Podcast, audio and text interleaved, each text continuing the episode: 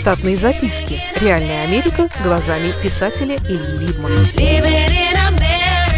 Кое-что о русских механиках в Америке и о поселениях Амишей.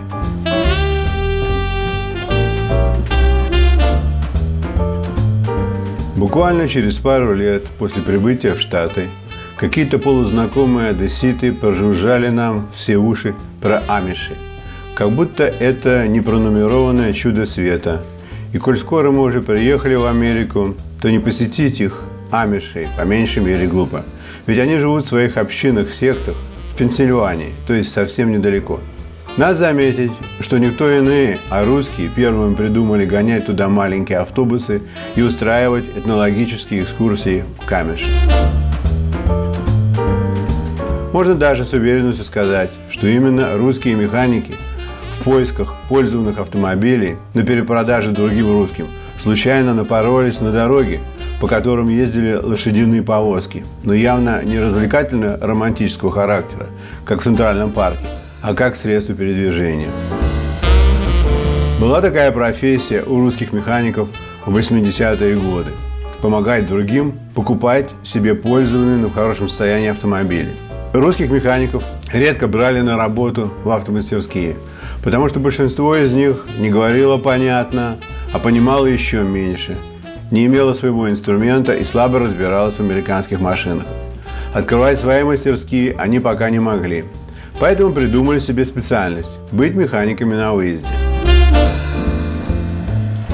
Суть их работы состояла в том, чтобы через объявления в газетах находить в различных удаленных от Нью-Йорка автодилерствах трех-пятигодовалые автомобили в приличном состоянии за умеренные деньги и на выходных днях привозить в те дилерства покупателей. Кроме доставки покупателей на точку, они предлагали еще и свою экспертизу.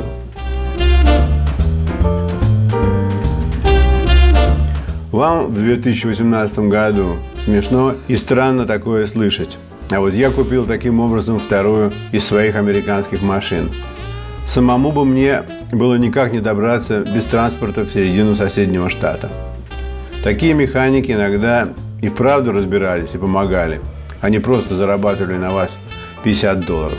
Некоторые из них покупали себе лицензии дилеров, которые давали им право участвовать в торгах-аукционах на похищенные и недовыплаченные банком автомобили.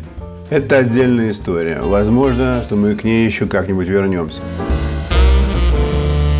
Так вот, именно такие механики открыли для русских амишей и, разумеется, приукрасили их на свой лад, чтобы и другим стало интересно такое посмотреть. Например, русские мужчины, секс-экстремалы, повелись на спанье в одной кровати с хозяевами. Поскольку амиши, предки которых были выходцами из Центральной Германии, между собой говорили на языке близком к немецкому, а многие из русских механиков говорили на идиш, то они нашли общий язык. Русские механики предложили привести к амишам в гости несколько человек с ночевкой, чтобы те показали свое гостеприимство, мастерство готовить вкусно и просто и свое житье-бытие. За это амиши получат 30 долларов за человека день. Надо сказать, что амиши добывают для себя деньги исключительно продавая продукты питания и поделки из дерева на базарах. А сами они живут на подножном корму, носят домотканное и так далее. Так что для них 30 долларов суточных на человека – это реальный бизнес. К тому же приезжие, может быть, купят у них варенье, солений и ковриков-половичков. Разве же это не странно, подумали русские этнологи, что в Америке есть люди, которые не пользуются пуговицами и молниями в одежде – признают только электричество постоянного напряжения от батареек, а любовными утехами занимаются только в девичьей постели под присмотром. Причем при этом любовники частично одеты и разделены специальной доской. Моторадио.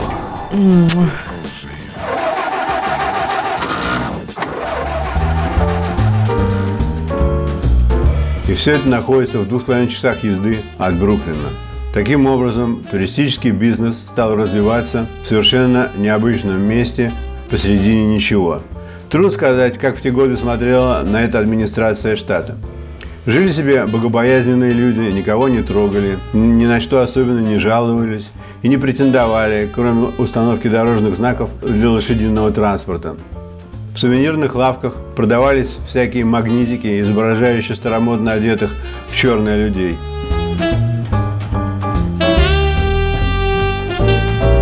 Если раньше туристы из Нью-Йорка главным образом ездили в тематический парк Хёрши, да на шоколадную фабрику, то теперь они заглядывали на показательные амежские фермы и смотрели, каким был крестьянский быт в 17-18 веках в Европе.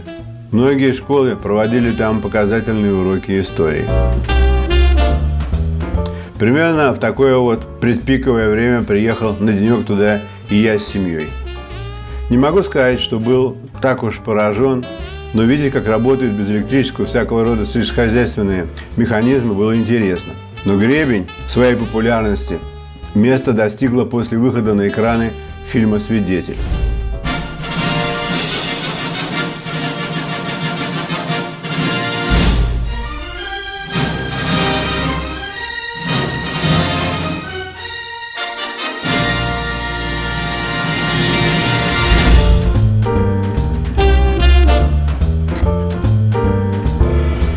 Там действие происходит в одной такой амежской общине, где прячется от своих бывших сотрудников раненый ими же полицейский. Надо сказать, что в 80-е годы в американском кинематографе очень популярной темой было показывать коррупированную полицию, когда один честный полицейский противопоставлял себя всему участку. Честных обычно играли популярные актеры, такие как Роберт Де Ниро или Харрисон Форд в нашем случае. В фильме на фоне криминальной истории показан быт амишей и незваная любовь раненого полицейского к полногрудой вдове, которая его спасает и прячет. Непосвященный зритель никогда не видел, как двухэтажное здание собирается и возводится за один день. В фильме также снимался Александр Годунов, который смог прикинуться забитым Абишем. Но мы-то с вами знаем, что Годунов в реальной жизни не смог бы быть амишем. Потому как любил он и женщин, и проказы, что не день, то новая была. И ходили устные рассказы по всем штатам про его безумные дела. Штатные записки. Реальная Америка глазами писателя Ильи Либмана. Читайте книги русского писателя современной Америки Ильи Либмана. В них живо и не скучно описываются нестандартные ситуации, происходившие с бывшими гражданами Советского Союза на фоне американского урбанистического ландшафта.